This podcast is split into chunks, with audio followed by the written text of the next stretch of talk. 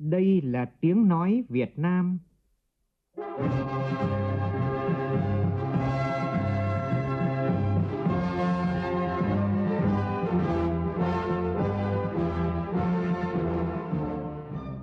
là tiếng nói Việt Nam, phát thanh từ Hà Nội, thủ đô nước Cộng hòa xã hội chủ nghĩa Việt Nam.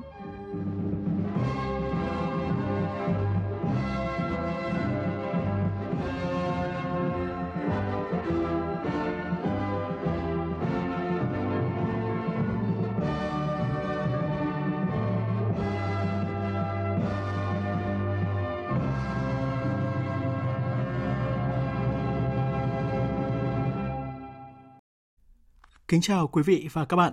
Mời quý vị và các bạn nghe chương trình Thời sự chiều của Đài Tiếng Nói Việt Nam với những nội dung đáng chú ý sau.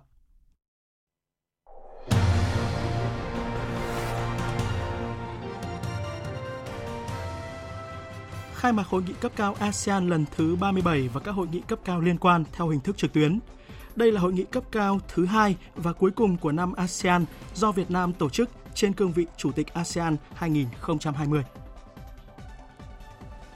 Quốc hội phê chuẩn 3 thành viên chính phủ là ông Huỳnh Thành Đạt, Bộ trưởng Bộ Khoa học Công nghệ, ông Nguyễn Thanh Long, Bộ trưởng Bộ Y tế, bà Nguyễn Thị Hồng, Thống đốc Ngân hàng Nhà nước và phê chuẩn 3 thẩm phán Tòa án Nhân dân tối cao. Dự báo 3 kịch bản về khu vực bão số 13 sẽ đổ bộ. Ủy ban Quốc gia ứng phó sự cố thiên tai và tìm kiếm cứu nạn đề nghị các địa phương kiên quyết không để tàu thuyền hoạt động trên biển trong phạm vi ảnh hưởng của bão và sơ tán người dân ra khỏi lồng bè, khu nuôi trồng thủy sản. Georgia trở thành bang đầu tiên của Mỹ quyết định kiểm lại toàn bộ số phiếu bầu trong cuộc bầu cử Tổng thống Mỹ vừa qua. Trong khi đó, chính quyền bang Texas tuyên bố treo thưởng lên đến 1 triệu đô la cho bất kỳ ai tố cáo và có bằng chứng về việc gian lận bầu cử. Nhiều tập đoàn lớn trên thế giới điêu đứng vì dịch bệnh COVID-19.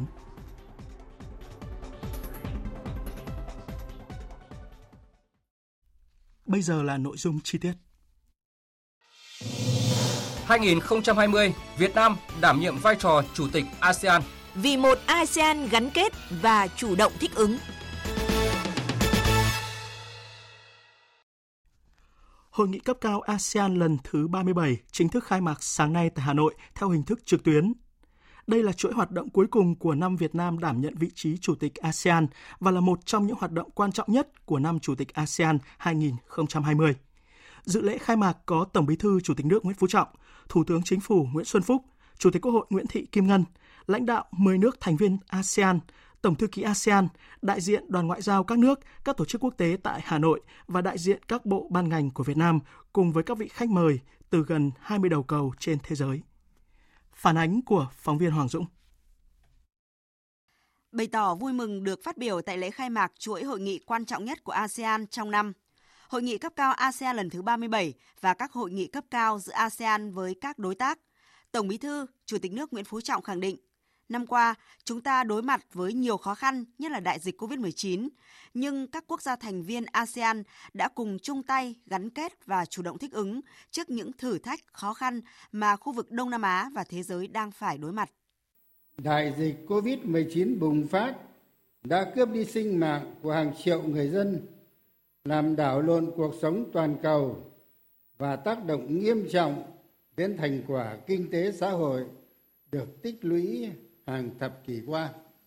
Năm 2020 đang dần khép lại với những biến chuyển sâu rộng, phức tạp của tình hình thế giới. Hơn bao giờ hết, các quốc gia, các dân tộc trên thế giới cần hòa bình, ổn định, hợp tác và phát triển người dân cần được quan tâm, bảo vệ và sẻ chia để vượt qua giai đoạn khó khăn này. Điều này chỉ có thể có được nếu các xung đột, cọ sát về lợi ích khác biệt trong tư duy và cách tiếp cận được hóa giải bằng lòng tin, tinh thần xây dựng và thái độ thiện trí của các bên. Tổng Bí thư, Chủ tịch nước cũng cho rằng, trong khi một số thể chế đa phương đang gặp nhiều thách thức, ASEAN đã thành công trong việc duy trì ổn định các hoạt động, giữ vững vai trò, vị thế của mình trong năm qua. Các đối tác tiếp tục coi trọng và ủng hộ vai trò trung tâm của ASEAN. xu hướng đối thoại hợp tác và liên kết có cơ sở ngày càng vững chắc trong bối cảnh khu vực và thế giới ngày nay. Tuy vậy, con đường trước mắt còn không ít trở ngại. Trong bối cảnh mới, các nước ASEAN cần thể hiện bản lĩnh, tích cực phối hợp để hiện thực hóa những sáng kiến và kế hoạch phục hồi với những phương thức hoạt động và hợp tác mới thực chất và hiệu quả hơn. Các khuôn khổ đối thoại và hợp tác ở khu vực với asean giữ vai trò trung tâm càng cần phải phát huy đầy đủ giá trị.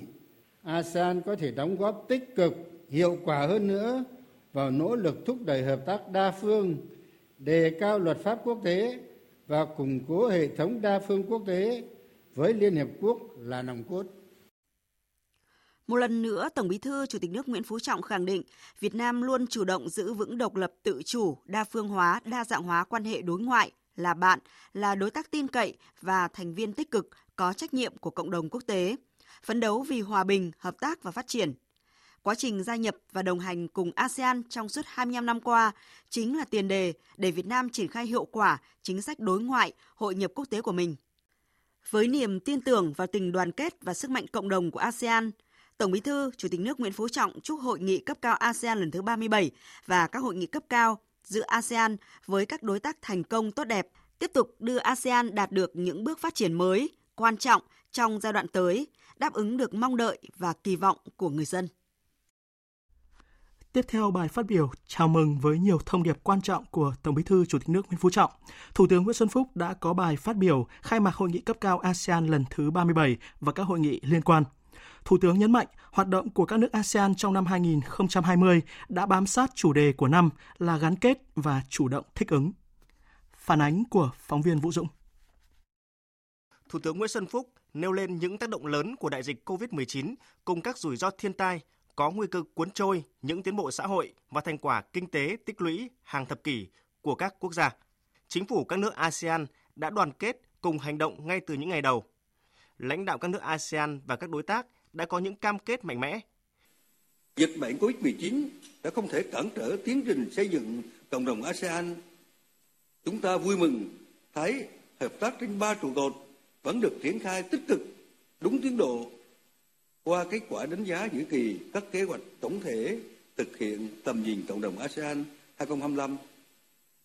Thực hiện nhiệm vụ kép vừa chống dịch vừa thúc đẩy phục hồi, chúng ta sẽ chính thức thông qua tại hội nghị lần này khung phục hồi tổng thể ASEAN và kế hoạch triển khai cụ thể cho có ba trụ cột. Các kế hoạch duy trì ổn định chuỗi sản xuất và cung ứng, đẩy mạnh kết nối và khôi phục giao thương trong khu vực đang được khẩn trương thúc đẩy, hình thành khuôn khổ đi lại an toàn cho doanh nhân, nhà đầu tư trong bối cảnh Covid-19. Trước mắt chúng ta có thể xem xét mở lại lối đi chung cho công dân ASEAN tại các cửa khẩu. ASEAN đã quyết tâm duy trì khu vực Đông Nam Á hòa bình, an ninh, ổn định và trung lập, nhất quán lập trường nguyên tắc và cam kết mạnh mẽ xây dựng Biển Đông, đề cao ý nghĩa của UNCLOS 1982 và khung khổ cho mọi hoạt động trên biển. Thủ tướng cho rằng chúng ta trông đợi sớm hoàn thành bộ quy tắc ứng xử trên Biển Đông COC hiệu lực, hiệu quả, phù hợp với luật pháp quốc tế và Công ước của Liên Hợp Quốc về luật biển 1982 về hoàn tất triển khai các ưu tiên đề ra của năm 2020 và định hướng hợp tác trong giai đoạn tới, Thủ tướng Nguyễn Xuân Phúc nêu rõ.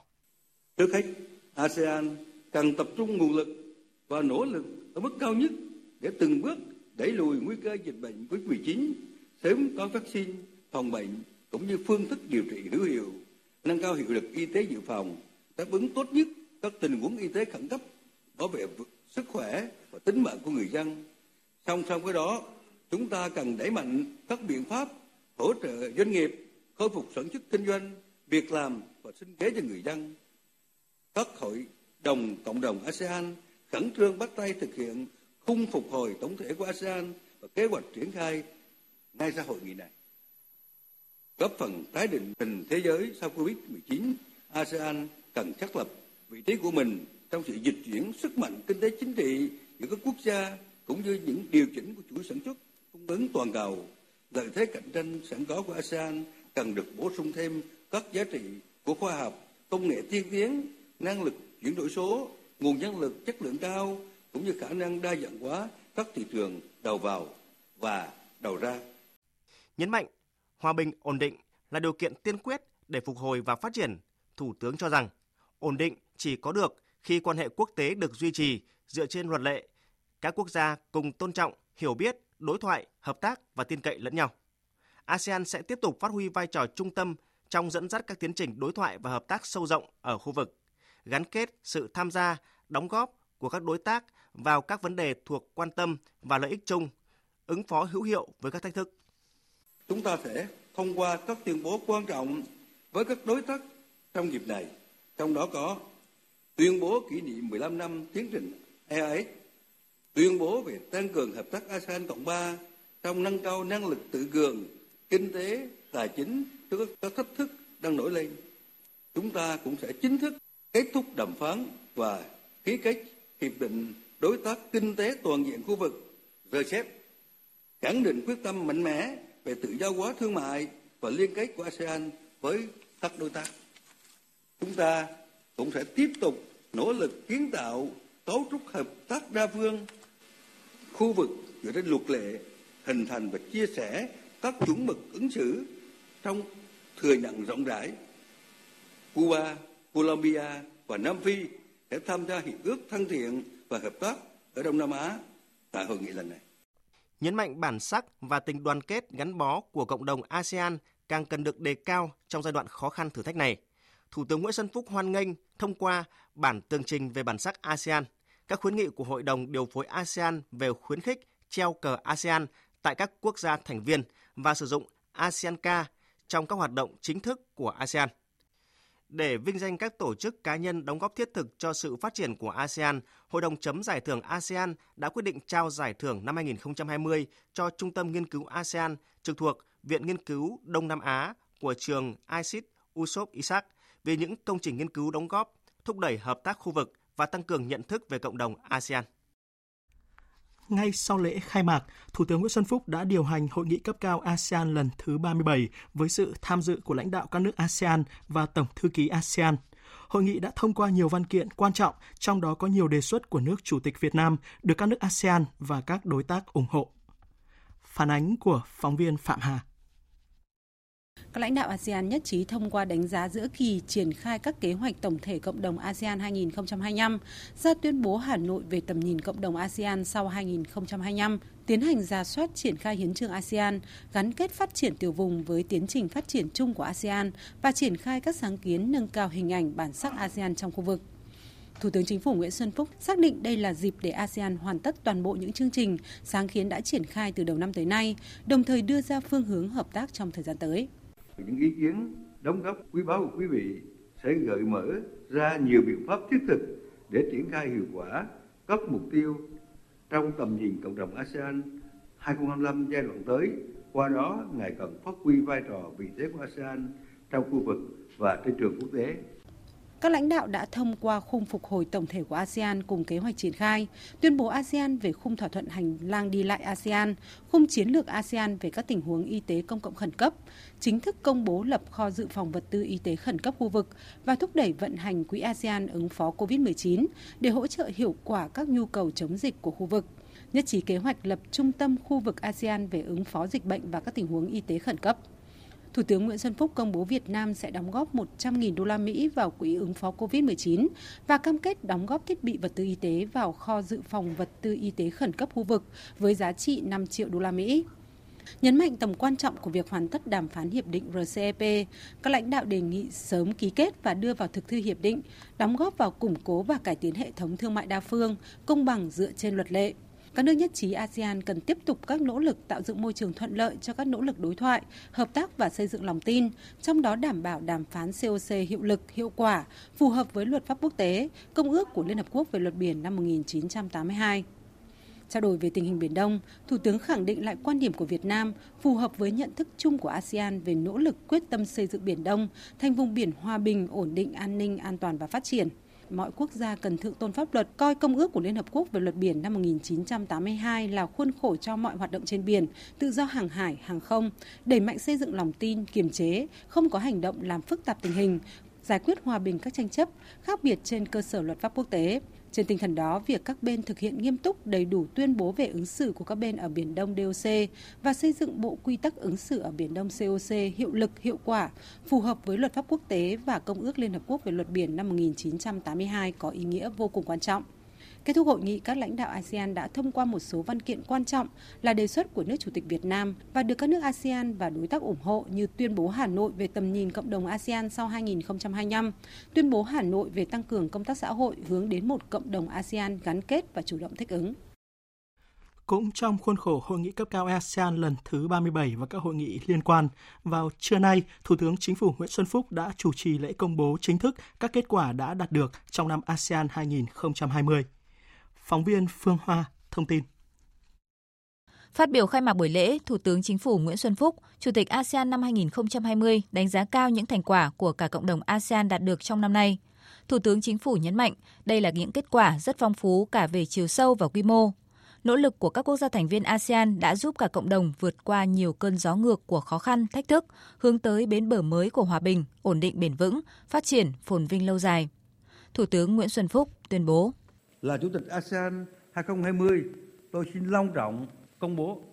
Một là đánh giá giữa kỳ các kế hoạch tổng thể cộng đồng ASEAN 2025 và kế hoạch tổng thể kết nối ASEAN 2025.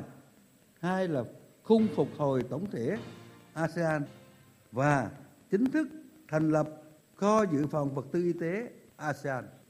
Tôi xin gửi lời cảm ơn chân thành nhất đến các nước thành viên ASEAN và các đối tác các tổ chức quốc tế đã ủng hộ và hợp tác chặt chẽ cùng Việt Nam để đạt được các kết quả này. Tầm nhìn cộng đồng ASEAN năm 2025 được các nhà lãnh đạo ASEAN thông qua tại hội nghị cấp cao ASEAN lần thứ 27 tháng 11 năm 2015. Đến nay, các trụ cột chính trị, an ninh, kinh tế và văn hóa xã hội đã hoàn tất đánh giá việc triển khai giữa kỳ, đồng thời đề xuất các biện pháp thúc đẩy các kế hoạch hành động còn vướng mắc. Khung phục hồi tổng thể ASEAN và kế hoạch triển khai được thông qua tại hội nghị cấp cao lần này nằm trong các nỗ lực phục hồi của ASEAN, tập trung vào ba giai đoạn chính gồm tái mở cửa, phục hồi và tự cường. Các biện pháp cụ thể được đề xuất bao gồm bảo đảm an ninh con người, thúc đẩy thị trường và liên kết nội khối, đẩy mạnh chuyển đổi số và xây dựng tương lai bền vững và tự cường, đồng thời xây dựng hình ảnh mới của ASEAN hậu COVID-19.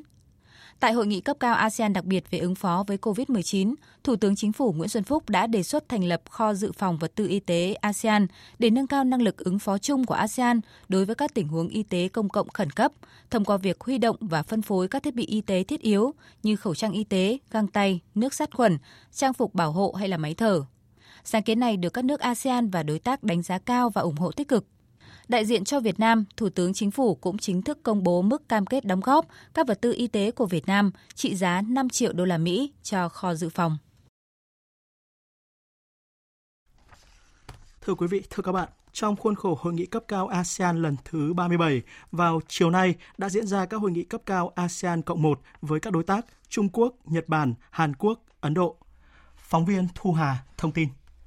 Thưa quý vị ạ, Tại hội nghị cấp cao ASEAN Trung Quốc lần thứ 23 diễn ra chiều nay, Thủ tướng Nguyễn Xuân Phúc khẳng định quan hệ đối tác chiến lược và hợp tác toàn diện ASEAN Trung Quốc là một trong những quan hệ đối tác năng động và thực chất nhất của ASEAN. Trung Quốc và ASEAN đều là đối tác thương mại hàng đầu của nhau. Cũng tại hội nghị này, Thủ tướng Trung Quốc Lý Khắc Cường khẳng định ASEAN là ưu tiên cao trong chính sách láng giềng của Trung Quốc. Về định hướng hợp tác thời gian tới, hai bên nhấn mạnh cần tiếp tục hợp tác ứng phó hiệu quả với dịch bệnh COVID-19, và triển khai các nỗ lực phục hồi kinh tế sau đại dịch. Trung Quốc khẳng định phối hợp chặt chẽ với ASEAN trong nỗ lực nghiên cứu và sản xuất vaccine ngừa COVID-19 và thuốc điều trị và sẽ xem xét tích cực để hỗ trợ người dân của các nước ASEAN được tiếp cận rộng rãi với vaccine. Còn trao đổi về tình hình quốc tế và khu vực, các nhà lãnh đạo ASEAN và Trung Quốc chia sẻ tầm quan trọng của việc xây dựng Biển Đông thành vùng biển hòa bình, an ninh, ổn định và hợp tác. Lập trường nguyên tắc của ASEAN được khẳng định nhất quán, đó là đề cao thượng tôn pháp luật, tăng cường đối thoại, xây dựng lòng tin, kiềm chế không có hành động làm phức tạp tình hình, giải quyết hòa bình các tranh chấp khác biệt trên cơ sở luật pháp quốc tế và Công ước Liên Hợp Quốc về luật biển năm 1982. Thưa quý vị, còn tại hội nghị cấp cao ASEAN với từng đối tác là Nhật Bản, Hàn Quốc, Ấn Độ thì các chủ đề chính được tập trung là thúc đẩy hợp tác để phục hồi và phát triển trong bối cảnh đại dịch COVID-19, tăng cường kết nối trong thời kỳ cách mạng công nghiệp lần thứ tư, ASEAN đánh giá cao sự hỗ trợ của Nhật Bản và Hàn Quốc đối với quỹ ASEAN ứng phó với COVID-19.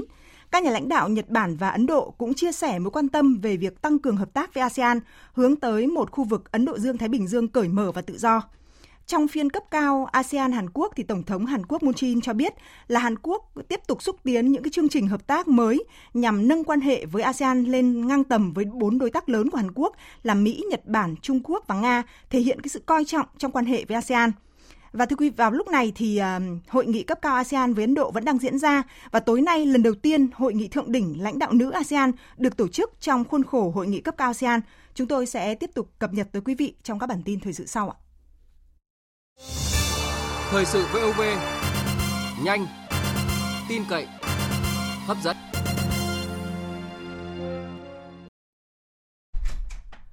Tiếp tục kỳ họp thứ 10 Quốc hội khóa 14, hôm nay Quốc hội đã phê chuẩn bổ nhiệm một số thành viên chính phủ, thảo luận về dự án luật lực lượng tham gia bảo vệ an ninh trật tự ở cơ sở, dự thảo nghị quyết về tổ chức chính quyền đô thị tại thành phố Hồ Chí Minh. Phản ánh của nhóm phóng viên Vân Hồng và Nguyên Nhung.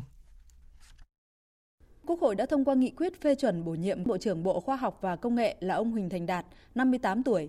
Ông Nguyễn Thanh Long, 54 tuổi, được bổ nhiệm Bộ trưởng Bộ Y tế. Bà Nguyễn Thị Hồng, 52 tuổi, được bổ nhiệm làm Thống đốc Ngân hàng Nhà nước Việt Nam. Quốc hội cũng phê chuẩn bổ nhiệm thẩm phán Tòa án Nhân dân tối cao với các ông Trần Hồng Hà, Phạm Quốc Hưng, Ngô Hồng Phúc.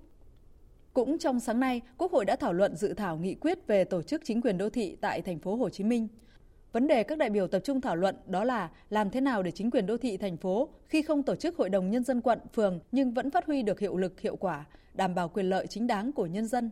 Đại biểu Phạm Trọng Nhân, đoàn Bình Dương cho rằng từ việc không tổ chức hội đồng nhân quận phường để quyền lực được giám sát chặt chẽ, các cơ quan được quy định thực hiện quyền giám sát phải tích cực tăng cường hoạt động. Do đó, kết quả giám sát của các cơ quan tổ chức các đại biểu dân cử kể cả đại biểu Quốc hội là những căn cứ quan trọng để đề nghị Chủ tịch Ủy ban dân thành phố xem xét trách nhiệm của Chủ tịch Ủy ban nhân dân quận. Theo dự thảo nghị quyết, mô hình chính quyền đô thị tại thành phố Hồ Chí Minh sẽ bỏ Hội đồng nhân dân cấp phường và cấp quận. Vì vậy, một số đại biểu đề nghị cần tăng số lượng đại biểu Hội đồng nhân dân chuyên trách cấp thành phố để kịp thời nắm bắt tâm tư nguyện vọng cử tri và làm tốt chức năng giám sát. Đại biểu Nguyễn Thị Quyết Tâm, đoàn thành phố Hồ Chí Minh nêu ý kiến cần phải tăng cái số đại biểu chuyên trách cho Hội đồng nhân dân thành phố vậy thì tăng như thế nào thì tôi đề nghị đó với hai phương án phương án tối ưu mà tôi đề nghị từ trước tới nay nếu thực hiện đó là cho 19 đại biểu chuyên trách, có một chủ tịch, hai phó chủ tịch và các đại biểu chuyên trách còn lại ở các bang, trưởng bang và các phó trưởng bang để đủ quyền đại diện ít nhất một đơn vị hành chánh ở thành phố Hồ Chí Minh có một đại biểu chuyên trách theo dõi. Còn nếu mà không được như vậy nữa thì quốc hội cố gắng là cho thành phố Hồ Chí Minh giữ như cái số đại biểu chuyên trách hiện nay là 16 đại biểu chuyên trách. Nhưng tôi nghĩ 19 sẽ tốt hơn để đảm bảo vấn đề đại diện cho quyền dân chủ của nhân dân ở hai cấp không còn hội đồng nhân dân là quận và phường, đại biểu Quốc hội đề nghị nghị quyết phải cụ thể hóa trách nhiệm giải trình của chính quyền thành phố, chính quyền quận và phường theo định kỳ đối với những nơi không có hội đồng nhân dân, định kỳ tổ chức đối thoại của người đứng đầu chính quyền từng cấp với nhân dân phải có hình thức phù hợp để trưng cầu dân ý và xin ý kiến nhân dân. Khi chính sách tác động đến bề mặt rộng liên quan đến địa giới hành chính phường, quận, nhất là thu hồi đất đai. Dự kiến chương trình, nghị quyết sẽ được thông qua tại kỳ họp này và sẽ có hiệu lực từ ngày 1 tháng 1 năm 2001. Vào chiều nay, với tuyệt đại đa số đại biểu Quốc hội có mặt tán thành, Quốc hội đã biểu quyết thông qua nghị quyết về dự toán ngân sách nhà nước năm 2021. Tổng thu ngân sách nhà nước năm 2021 là 1 triệu 343.330 tỷ đồng. Tổng chi ngân sách nhà nước là 1 triệu 687.000 tỷ đồng. Mức bộ chi ngân sách nhà nước là 343.670 tỷ đồng. Tổng mức vay của ngân sách nhà nước là 608.569 tỷ đồng. Đối với việc điều chỉnh bổ sung dự toán ngân sách nhà nước năm 2020, nghị quyết quy định tăng bộ chi ngân sách trung ương là 133.500 tỷ đồng. Để bảo đảm dự toán chi đầu tư phát triển năm 2020, Quốc hội đã quyết định trong năm 2020 không thực hiện điều chỉnh mức lương cơ sở, lương hưu, trợ cấp bảo hiểm xã hội, trợ cấp hàng tháng và trợ cấp ưu đãi người có công với cách mạng, tập trung nguồn lực để phòng chống dịch COVID-19, khắc phục hậu quả thiên tai, thực hiện các chính sách an sinh xã hội đã ban hành, đảm bảo quốc phòng, an ninh và đối ngoại, Bổ sung dự toán thu chi ngân sách trung ương là 26.142 tỷ đồng từ nguồn quỹ hỗ trợ sắp xếp và phát triển doanh nghiệp và nguồn tài chính hợp pháp khác theo báo cáo của chính phủ. Cho phép sử dụng 2.500 tỷ đồng trong kế hoạch đầu tư công trung hạn giai đoạn 2016-2020 để cấp bù tranh lệch lãi suất và phí quản lý đến ngày 31 tháng 12 năm 2018 cho Ngân hàng Phát triển Việt Nam. Chiều nay thì Quốc hội cũng đã nghe tờ trình của chính phủ về các giải pháp tháo gỡ khó khăn cho Tổng công ty Hàng không Việt Nam do ảnh hưởng của đại dịch COVID-19 và thảo luận về nội dung này. Chiều nay thì Quốc hội cũng đã thảo luận về dự thảo nghị quyết về thí điểm quản lý sử dụng đất quốc phòng an ninh kết hợp với hoạt động lao động sản xuất xây dựng kinh tế. Tiếp theo mời quý vị và các bạn nghe tin bão trên Biển Đông, cơn bão số 13. Hồi 16 giờ, vị trí tâm bão ở vào khoảng 15,4 độ Vĩ Bắc, 117,9 độ Kinh Đông, cách quần đảo Hoàng Sa khoảng 640 km về phía Đông Đông Nam.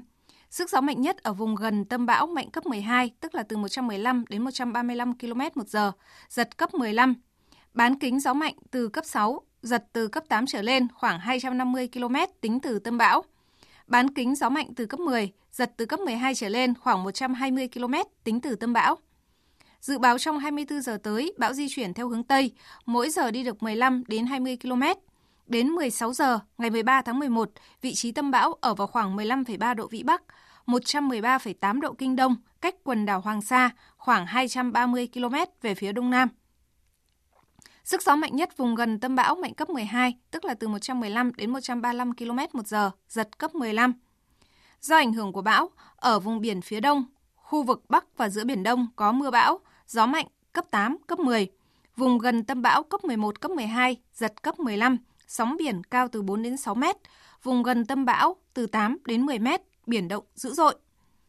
Vùng nguy hiểm do bão trên Biển Đông trong 24 giờ tới, tức là có gió mạnh từ cấp 6 trở lên, giật từ cấp 8 trở lên, từ vĩ tuyến 13 độ đến 18 độ vĩ Bắc, từ kinh tuyến 111,5 đến 120 độ kinh Đông. Toàn bộ tàu thuyền hoạt động trong vùng nguy hiểm đều có nguy cơ cao chịu tác động của gió giật mạnh. Trong 24 giờ đến 48 giờ tiếp theo, bão di chuyển chủ yếu theo hướng Tây Tây Bắc, mỗi giờ đi được 15 đến 20 km. Đến 16 giờ ngày 14 tháng 11, vị trí tâm bão ở vào khoảng 16,2 độ Vĩ Bắc, 109,9 độ Kinh Đông trên vùng biển ngoài khơi các tỉnh từ Quảng Bình đến Quảng Nam. Sức gió mạnh nhất vùng gần tâm bão mạnh cấp 11, tức là từ 100 đến 115 km một giờ, giật cấp 14 cảnh báo cấp độ rủi ro thiên tai do bão cấp 3. Để ứng phó với cơn bão số 13 được nhận định là có diễn biến phức tạp này, vào sáng nay, Ban chỉ đạo Trung ương về phòng chống thiên tai đã tổ chức cuộc họp khẩn. Tin của phóng viên Đình Trung. Theo nhận định của cơ quan khí tượng thủy văn, trong 2 đến 3 ngày tới, bão Vamco sẽ ảnh hưởng đến khu vực đất liền nước ta. Có hai kịch bản có thể xảy ra khi bão Vamco đi vào đất liền. Thứ nhất, khi hoạt động của áp cao nhiệt đới yếu thì hướng di chuyển của cơn bão sẽ đi theo hướng Tây Tây Bắc, sẽ ảnh hưởng và gây mưa lớn từ 100 đến 150 mm cho khu vực từ Quảng Bình đến Phú Yên. Còn kịch bản thứ hai, nếu áp cao nhiệt đới yếu hơn nữa, hướng đi của cơn bão sẽ men theo phía Tây và Bắc Tây Bắc và khi vào đất liền khu vực Bắc Trung Bộ thì tốc độ di chuyển của bão sẽ chậm lại từ 10 đến 15 km, khiến hoàn lưu bão sẽ kéo dài hơn so với kịch bản thứ nhất. Chỉ đạo cuộc họp ứng phó với bão số 13, Bộ trưởng Bộ Nông nghiệp và Phát triển Nông thôn Nguyễn Xuân Cường, Phó trưởng Ban chỉ đạo Trung ương về phòng chống thiên tai nhấn mạnh, với hướng di chuyển phức tạp của cơn bão, cơ quan khí tượng thủy văn cần tiếp tục cập nhật liên tục đến người dân những thông tin mới nhất về hướng đi của bão. Các địa phương cần quản lý chặt hoạt động của tàu thuyền trên biển, kêu gọi chủ tàu nhanh chóng về bờ tránh bão. Trên đất liền, chủ động các phương án bốn tại chỗ ứng phó với sự cố khi có mưa lớn xảy ra. Phạm vi ảnh hưởng trên biển sẽ là lớn phạm vi bước đầu đưa ra là thanh hóa đến bình thuận nhưng có thể tới đây, nếu những cái thông tin tới đây là phải dự báo, phải mở rộng. Mở rộng cả phía phía vịnh bắc bộ, mở rộng cả cái nam trung bộ. Kiên quyết trong thời gian của bão, phạm vi ảnh hưởng, vùng nguy hiểm, không để tàu thuyền nào hoạt động. Rất cẩn trọng, vì toàn bộ miền trung chúng ta bất kỳ mưa. Nếu mưa dồn dập 100 đến đến đến 200 đi sự cố toàn huyện để chủ động ứng phó với bão, các tỉnh, thành phố từ Quảng Trị đến Quảng Nam đã có công điện khẩn chỉ đạo các đơn vị địa phương thực hiện các phương án ứng phó với bão. Tin của phóng viên Thanh Hiếu. Tại tỉnh Quảng Nam, tình hình mưa lũ sạt lở đất đang diễn ra phức tạp. Chủ tịch Ủy ban dân tỉnh này yêu cầu các địa phương kiểm tra rà soát, kiên quyết di dời sơ tán người dân và tài sản ra khỏi các khu vực nguy hiểm, khu vực được cảnh báo có nguy cơ xảy ra sạt lở đất, lũ ống lũ quét, khu vực hạ du các hồ chứa nước để đảm bảo an toàn tính mạng và tài sản. Tại thành phố Đà Nẵng, Chủ tịch Ủy ban dân thành phố yêu cầu các địa phương sẵn sàng phương án sơ tán các hộ dân, người sống trong các khu nhà không kiên cố, nhà khu vực ven biển, các khu vực có nguy cơ sạt lở đất, lũ quét đến nơi an toàn. Lực lượng chức năng khẩn trương yêu cầu chủ phương tiện neo đậu tàu thuyền đúng nơi quy định, tổ chức kéo tàu thuyền nhỏ, thuyền thúng lên bờ, hoàn thành trước 15 giờ ngày mai. Trước diễn biến phức tạp của mưa bão, tỉnh Quảng Trị đã chỉ đạo khẩn cấp di dời hàng trăm hộ dân tại năm xã có nguy cơ xảy ra sạt lở đất cao ở huyện miền núi Hướng Hóa.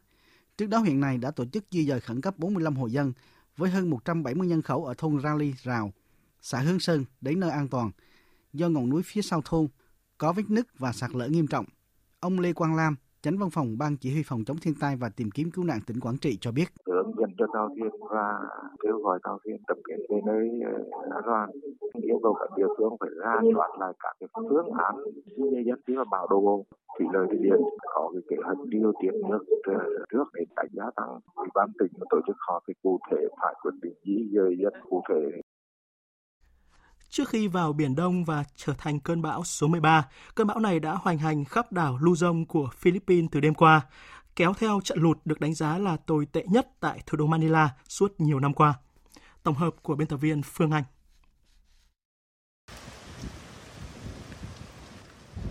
Mưa lớn khiến Manila, vùng thủ đô rộng lớn với 12 triệu dân và các khu vực xung quanh tê liệt, biến đường phố thành sông, hàng chục nghìn ngôi nhà ở các vùng ngoại ô trũng thấp bị nhấn chìm trong biển nước, khiến người dân phải trèo lên các mái nhà chờ cứu hộ.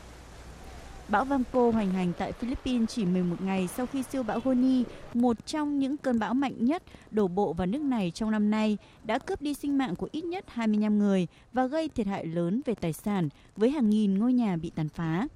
Gần 3 triệu hộ gia đình xung quanh thủ đô Manila rơi vào cảnh mất điện, nhiều người dân phải lội qua dòng nước lũ cao ngang thắt lưng để di tản. Các nhân viên cứu hộ dùng phao, xuồng cao su để đưa trẻ em và người già đến nơi an toàn. Tôi muốn sang đường bên kia nhưng nước ngày càng ngập sâu khiến tôi không thể qua đó được.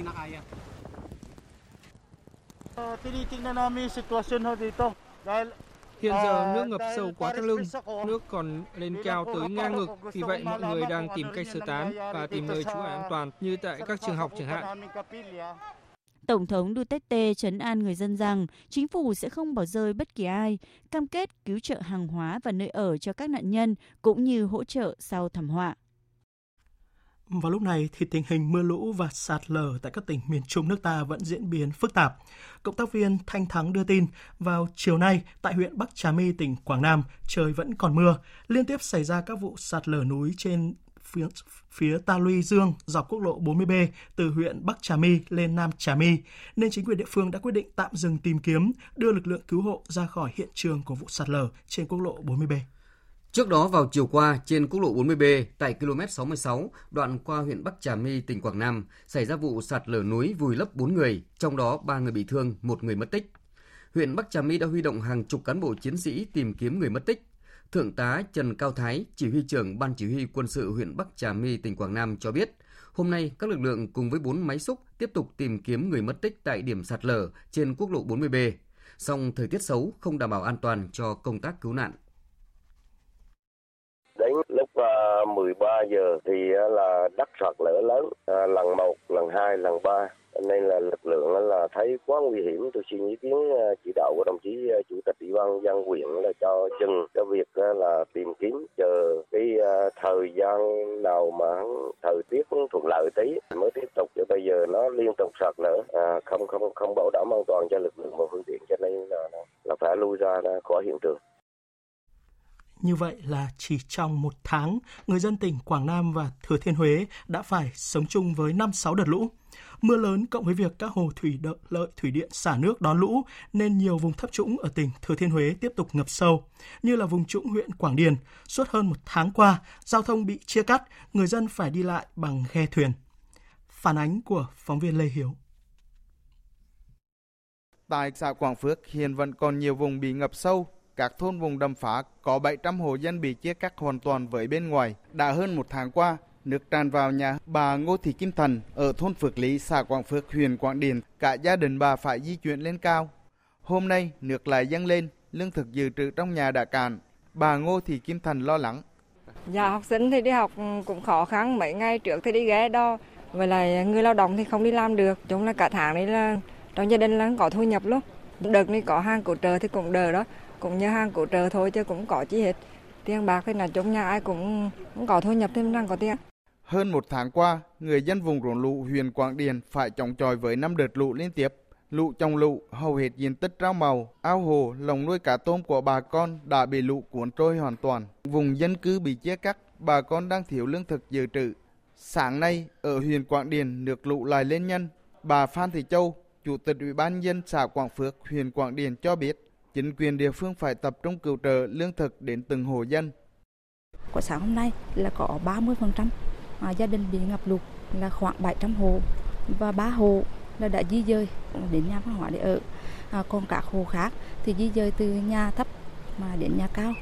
À, và hiện tại thì học sinh trên địa bàn thời gian qua ở địa bàn xã Quảng Phước là gần một tháng rồi nhưng mà học sinh mới đi học là trong vòng cỡ một tuần trở lại đây thì hiện nay đã ngập lụt và tiếp tục là cho học sinh nghỉ học ở xã là có ba thôn à, thuộc vùng đầm phá là bị cô lập đó là thôn Hà Đô Phước Lập à, thôn Lâm Lý và thôn Mai Dương hiện nay là phải đi lại là bằng à, à, ghe thuyền là chủ yếu Mấy hôm nay, mưa to trên diện rộng cộng với thủy điện xả lũ khiến mực nước các sông trên địa bàn tỉnh Thừa Thiên Huế dâng cao. Riêng sông Bồ lên trên mức báo động 3, hơn 6.500 ngôi nhà bị ngập từ 0,5 đến 1,7 mét. Nhiều tuyến đường ở trung tâm thành phố Huế cũng bị ngập sâu trong nước gần 0,5 mét, có nơi sâu hơn, khiến cuộc sống và việc buôn bán kinh doanh của người dân bị đảo lộn. Ông Nguyễn Văn Phương, Phó Chủ tịch Ủy ban dân tỉnh Thừa Thiên Huế cho biết, hiện nay tỉnh đã ban hành các lệnh vận hành các hồ thủy điện Bình Điền, Hương Điền, A Lưới và Tạ Trạch, yêu cầu các chủ hồ đập vận hành theo quy trình vận hành liên hồ chứa. Các thủy điện thì hiện nay là đang ở mức rất cao, cả ba hồ lớn Hương Điền, Bình Điền và Tạ Trạch. Thế thì chúng ta vẫn phải giảm mực nước hồ để đón lũ cho cái đợt sau. Bây giờ rất có thể là lưu lượng đi là nó phải lớn hơn cái lưu lượng đến thì mới giảm được nước, nước hồ. Ờ, giờ chỉ hy vọng là mưa giảm theo quy trình thì bắt buộc ở mực nước dân bình thường mà ở dưới này có báo động đến cấp 2 thì chúng ta phải duy trì đến bằng đi. Thời sự VOV tin cậy, hấp dẫn. Phóng viên Việt Cường đưa tin, chiều nay tại Hà Nội, Đảng ủy Công an Trung ương tổ chức hội nghị tổng kết 30 năm Công an thực hiện đường lối của Đảng về công tác tôn giáo. Ủy viên Bộ Chính trị, Thường trực Ban Bí thư Trần Quốc Vượng chỉ đạo hội nghị. Cùng dự có Ủy viên Bộ Chính trị, Bí thư Trung ương Đảng, Trưởng ban Dân vận Trung ương Trương Thị Mai và Đại tướng Tô Lâm, Ủy viên Bộ Chính trị, Bộ trưởng Bộ Công an cùng lãnh đạo các ban bộ ngành Trung ương. Ông Trần Quốc Vượng đề nghị thời gian tới, lực lượng công an tiếp tục nâng cao hiệu quả thực hiện đường lối của Đảng về công tác tôn giáo, trong đó tăng cường công tác vận động quần chúng, sự phối hợp của các ban bộ ngành địa phương, yêu cầu các cấp các ngành, lực lượng công an quan tâm đào tạo đội ngũ cán bộ, thực hiện công tác tôn giáo nói chung, công tác bảo đảm an ninh trong tôn giáo nói riêng, có bản lĩnh chính trị vững vàng, phẩm chất đạo đức cách mạng trong sáng, luôn nêu cao trách nhiệm kỷ cương kỷ luật công tác, không ngừng nâng cao trình độ kiến thức về mọi mặt. Thường trực Ban Bí thư Trần Quốc Vượng yêu cầu Đảng ủy Công an Trung ương nắm vững và thực hiện đúng các nguyên tắc quy định của Đảng, chính sách pháp luật của nhà nước về công tác tôn giáo, luôn phấn đấu rèn luyện tác phong công tác, tâm huyết trong công việc, thực sự gương mẫu trong cuộc sống và công tác để có cơ sở xây dựng các đề xuất kiến nghị lên lãnh đạo cấp cao ASEAN nhằm hỗ trợ hiệu quả cộng đồng doanh nghiệp. Phòng Thương mại và Công nghiệp Việt Nam vừa tổ chức hội nghị thượng đỉnh kinh doanh Việt Nam với chủ đề Việt Nam số hóa, chủ động thích ứng để phát triển bền vững với sự tham dự của Ủy viên Bộ Chính trị, Phó Thủ tướng Thường trực Chính phủ Trương Hòa Bình. Tin cho biết. Hội nghị gồm 3 phiên thảo luận là Việt Nam cơ hội và tiềm năng trong bối cảnh đại dịch toàn cầu, phát triển ngành dịch vụ hậu cần thông minh, chìa khóa để Việt Nam nâng cao vị thế trong chuỗi cung ứng toàn cầu và hợp tác phát triển nông nghiệp công nghệ cao góp phần đảm bảo an ninh lương thực toàn cầu. Phát biểu khai mạc hội nghị, Phó Thủ tướng Thường trực Chính phủ Trương Hòa Bình nhận định, đại dịch COVID-19 và cuộc cách mạng công nghiệp lần thứ tư đã làm thay đổi nền kinh tế thế giới, là một phần trong bức tranh kinh tế toàn cầu. Việt Nam cũng như các nền kinh tế khác chịu ảnh hưởng không nhỏ từ đại dịch và khuynh hướng đầu tư mới của khu vực. Phó Thủ tướng đặt vấn đề, Việt Nam đã và sẽ làm gì để vượt qua những thách thức và nắm bắt những cơ hội để trở thành điểm dừng chân của làn sóng đầu tư mới của khu vực. Đó là những vấn đề cần hội nghị tập trung làm rõ và thảo luận tích cực. Cũng tại hội nghị, nhiều diễn giả đã bày tỏ sự quan tâm về những nội dung như tác động của đại dịch lên kinh tế toàn cầu và triển vọng kinh tế Việt Nam, làn sóng chuyển hướng đầu tư của các tập đoàn quốc tế và chiến lược thu hút FDI của Việt Nam. Việt Nam cần làm gì để đón làn sóng đầu tư mới thành công? Sáng nay, Bộ Khoa học và Công nghệ tổ chức lễ tiếp nhận bản thảo bộ sách lịch sử Việt Nam. Tới dự có Phó Thủ tướng Vũ Đức Đam. Tin của phóng viên Kim Thanh. Bộ sách lịch sử Việt Nam là bộ quốc sử mang tính quốc gia chính thống.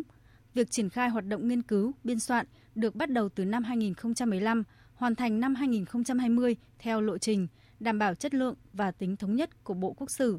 Tham gia đề án có gần 300 nhà khoa học, Bộ Lịch sử Việt Nam được biên soạn gồm 25 tập thông sử dài hơn 10.000 trang.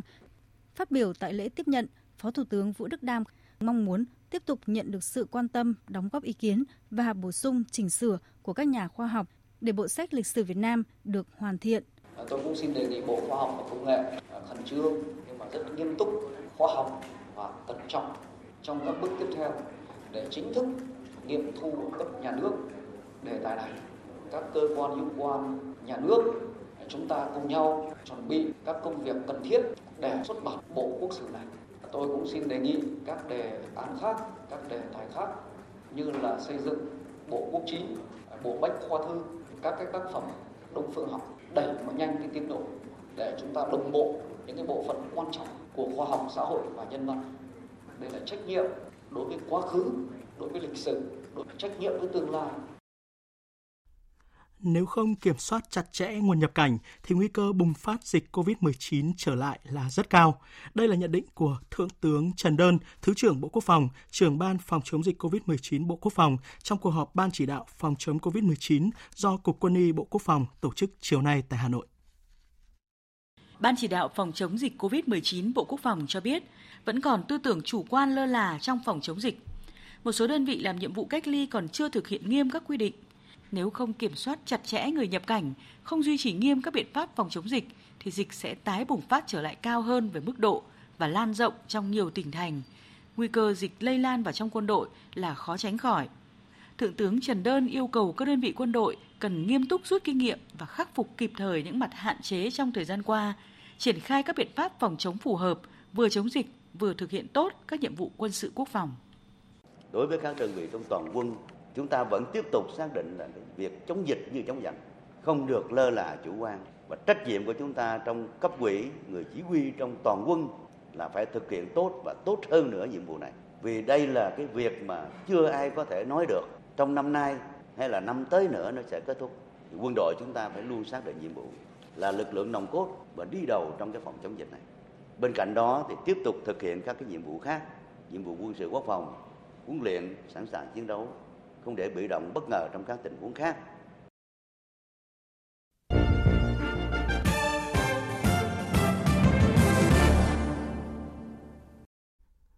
Chuyển sang phần tin thế giới, cuộc bầu cử Tổng thống Mỹ tiếp tục có những diễn biến mới. Georgia đã trở thành bang đầu tiên của Mỹ quyết định kiểm lại toàn bộ số phiếu bầu trong cuộc bầu cử Tổng thống vừa qua. Dù kết quả được dự báo sẽ không tạo ra nhiều thay đổi, song đây là dấu hiệu cho thấy tiến trình chuyển giao quyền lực tại nước Mỹ thời gian tới sẽ khó suôn sẻ. Tổng hợp của biên tập viên Phương Anh bang Georgia vừa quyết định kiểm đếm lại 5 triệu phiếu bằng tay nhằm đảm bảo không còn sự hoài nghi về người giành 16 phiếu đại cử tri tại bang này.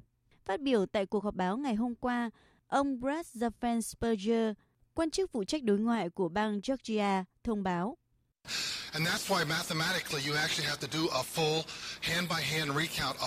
về mặt toán học, thực sự phải đếm lại toàn bộ bằng tay tất cả các phiếu bầu vì chênh lệch quá ít. Hiện tại cách biệt chỉ hơn 14.000 phiếu. Cuộc đua này có ý nghĩa quan trọng ở tầm quốc gia.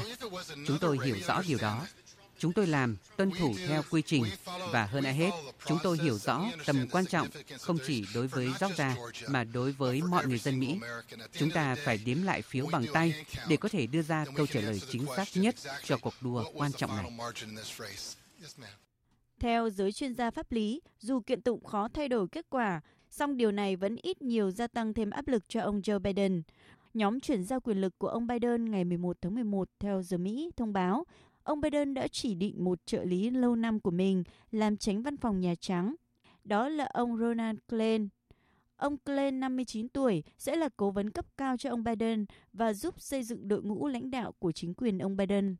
Trong lúc ông Donald Trump vẫn chưa thừa nhận thất bại, đội ngũ của ông Biden thúc giục người đứng đầu cơ quan dịch vụ tổng hợp Mỹ thực hiện các bước khởi đầu của quá trình chuyển giao quyền lực chính thức. Trong diễn biến liên quan, chính quyền bang Texas của Mỹ tuyên bố treo thưởng lên đến 1 triệu đô la cho bất kỳ ai tố cáo và có bằng chứng về việc gian lận bầu cử trong cuộc bầu cử Tổng thống Mỹ cách đây 9 ngày tại bang này. Trong khi đó, thì nhiều nguyên thủ các quốc gia đồng minh của Mỹ đã có các cuộc điện đàm với ông Joe Biden, người được báo chí Mỹ đưa tin là thắng cử trong cuộc bầu cử Tổng thống vừa qua.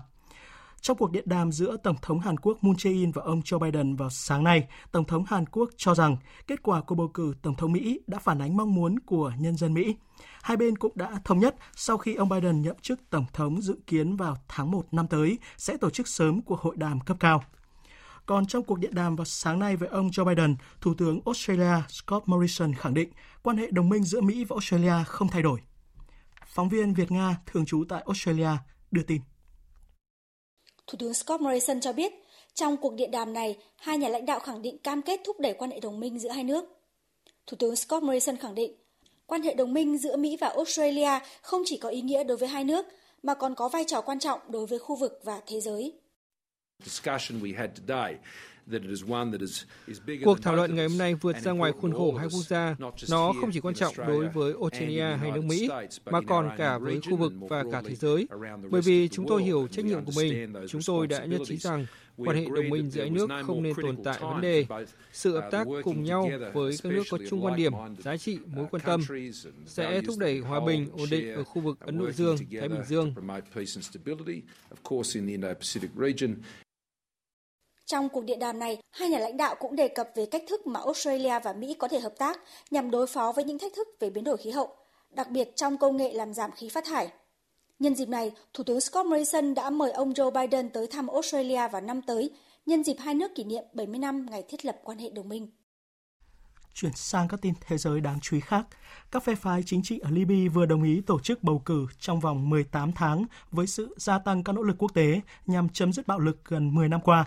Kết quả này đạt được trong các cuộc đàm phán tại Tunisia vào hôm qua dưới sự bảo trợ của Liên Hợp Quốc.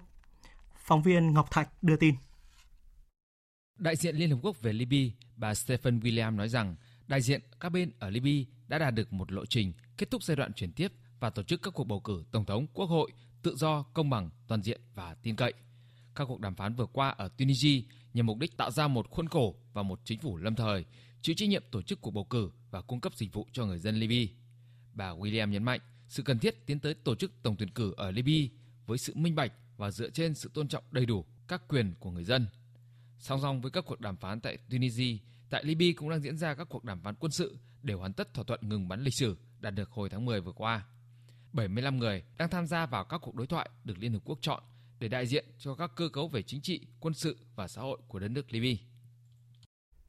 Về quan hệ giữa Ấn Độ và Trung Quốc, theo thời báo Hoàn Cầu của Trung Quốc thì việc báo chí Ấn Độ công bố về phương án rút quân giữa Trung Quốc và Ấn Độ tại khu vực biên giới tranh chấp là không chính xác, đồng thời khẳng định thông tin này hoàn toàn không có lợi cho các mục tiêu theo từng bước mà hai bên đặt ra.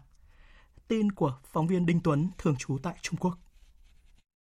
Theo thời báo Hoàn Cầu, vòng đàm phán thứ 8 cấp tư lệnh quân đoàn giữa Trung Quốc và Ấn Độ hôm 6 tháng 11 đã diễn ra trong không khí thẳng thắn, cởi mở. Hai bên đã trao đổi về các biện pháp nhằm hạn chế gia tăng căng thẳng tại khu vực tranh chấp. Tuy nhiên, việc báo chí Ấn Độ dựa vào kết quả của vòng đàm phán lần này để đưa ra cái gọi là phương án rút quân giữa hai bên là thông tin không chính xác. Trước đó hôm qua, báo chí Ấn Độ cho biết Ấn Độ và Trung Quốc về cơ bản đã nhất trí về một quá trình rút quân và phương tiện vũ khí gồm 3 bước tại tất cả các điểm nóng tranh chấp ở Đông Ladakh, mở ra triển vọng chấm dứt cục diện căng thẳng giữa hai bên tại đây hơn 6 tháng qua. Tuy nhiên, với những khẳng định từ phía Trung Quốc, nhiều khả năng cục diện đối đầu giữa hai bên sẽ chưa thể kết thúc trong một sớm một chiều. Trong bối cảnh thời tiết khắc nghiệt vào mùa đông tại đây sẽ là yếu tố mà hai bên đang cân nhắc nhằm bảo vệ sức khỏe cho binh lính nước mình. Đến nay thì nhiều tập đoàn lớn trên thế giới vẫn đang điêu đứng vì dịch bệnh COVID-19. Lần đầu tiên sau hơn 30 năm, hãng hàng không Emirates có trụ sở ở Dubai, các tiểu vương quốc Ả Rập Thống Nhất, đã thông báo khoản lỗ 3,4 tỷ đô la trong 6 tháng, tính đến tháng 9 vừa qua. Trong tuyên bố ngày hôm nay, Chủ tịch kiêm Giám đốc điều hành Emirates Ahmed Al Maktoum cho biết các biện pháp phong tỏa nhằm khống chế sự lây lan của dịch COVID-19 đã đẩy giao thông hàng không rơi vào thế bí. Điều này chưa bao giờ xảy ra trong lịch sử hàng không. Cùng ngày, Tập đoàn Công nghệ và Điện tử Toàn cầu Siemens cũng thông báo lợi nhuận giảm do tác động của COVID-19 khiến nhu cầu giảm mạnh.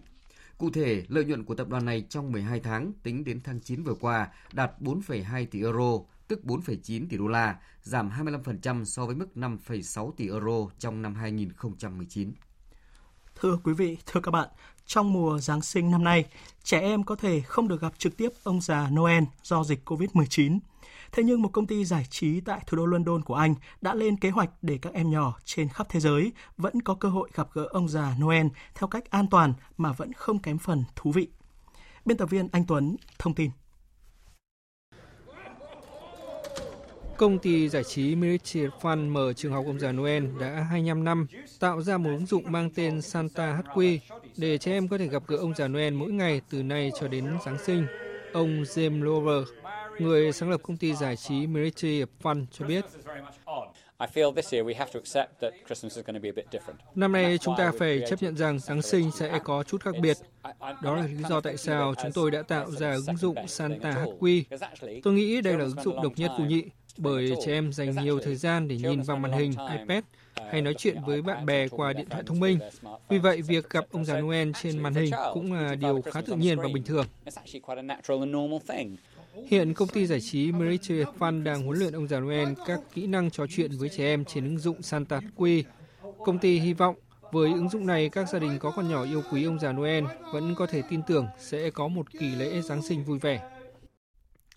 Tiếp theo mời quý vị và các bạn đến với trang tin thể thao.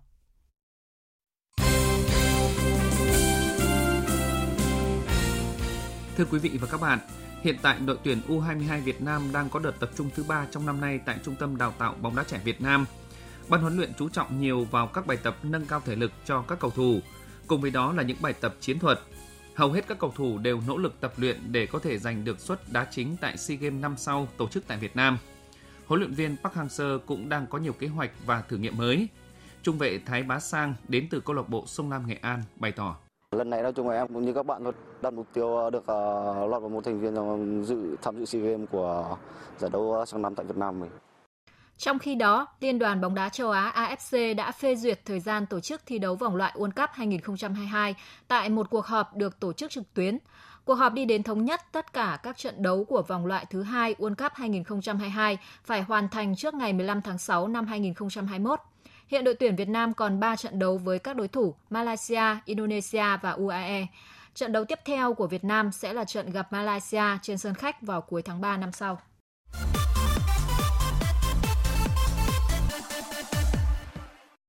Dạng sáng nay 12 tháng 11 đã diễn ra loạt trận đấu giao hữu cấp đội tuyển quốc gia, trong khi các đội bóng châu Âu trở lại ở vòng UEFA Nation League. Trong các kết quả đáng chú ý, đương kim vô địch thế giới Pháp thua sốc Phần Lan 0-2 ngay trên sân Stade de France. Sau trận đấu, huấn luyện viên Didier Deschamps của đội tuyển Pháp cho rằng Bravo cette équipe de Finlande. Tôi muốn chúc mừng đội tuyển Phần Lan. Họ đã đến đây và chơi với quyết tâm rất cao, quyết liệt và đoàn kết. Đó là bài học đáng nhớ cho chúng tôi. Đôi khi là tốt để học được những bài học như thế này. Đó là bài học cơ bản. Đó là thực tế. Thực tế là chúng tôi đã thua trong một trận cầu đỉnh cao. Còn trong trận đấu diễn ra trên sân Estadio Dalot, chủ nhà Bồ Đào Nha thắng đậm Andorra tới 7 bàn không gỡ trong chiến thắng của đội tuyển đương kim vô địch châu Âu có pha góp công của Cristiano Ronaldo. Bàn thắng vào lưới của Andorra là lần thứ 102, Ronaldo lập công cho đội tuyển Bồ Đào Nha và giúp anh rút ngắn cách biệt với chân sút Ali Daei của Iran, người nắm giữ kỷ lục ghi bàn nhiều nhất cho đội tuyển quốc gia với 109 bàn. Dạng sáng mai 13 tháng 11 sẽ tiếp tục diễn ra loạt trận giao hữu giữa các đội tuyển quốc gia, trong đó đội tuyển Anh sẽ đón tiếp Cộng hòa Ireland trên sân Wembley. Dự báo thời tiết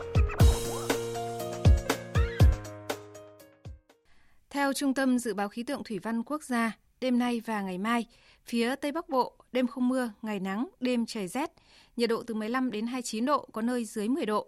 Phía Đông Bắc Bộ và Thanh Hóa, đêm không mưa, ngày nắng, đêm trời lạnh, vùng núi trời rét. Nhiệt độ từ 16 đến 29 độ, vùng núi từ 14 đến 17 độ, có nơi dưới 12 độ. Các tỉnh Nghệ An đến Thừa Thiên Huế có mưa vài nơi, riêng phía Nam có mưa rào rải rác và có nơi có rông. Ngày có mây, có mưa rào và rông vài nơi. Trong cơn rông có khả năng xảy ra lốc xét và gió giật mạnh, đêm trời lạnh. Nhiệt độ từ 19 đến 28 độ, có nơi trên 28 độ. Các tỉnh ven biển từ Đà Nẵng đến Bình Thuận có mưa rào và rông vài nơi. Riêng phía Bắc đêm có mưa rào rải rác và có nơi có rông. Trong cơn rông có khả năng xảy ra lốc xét và gió giật mạnh, nhiệt độ từ 23 đến 32 độ.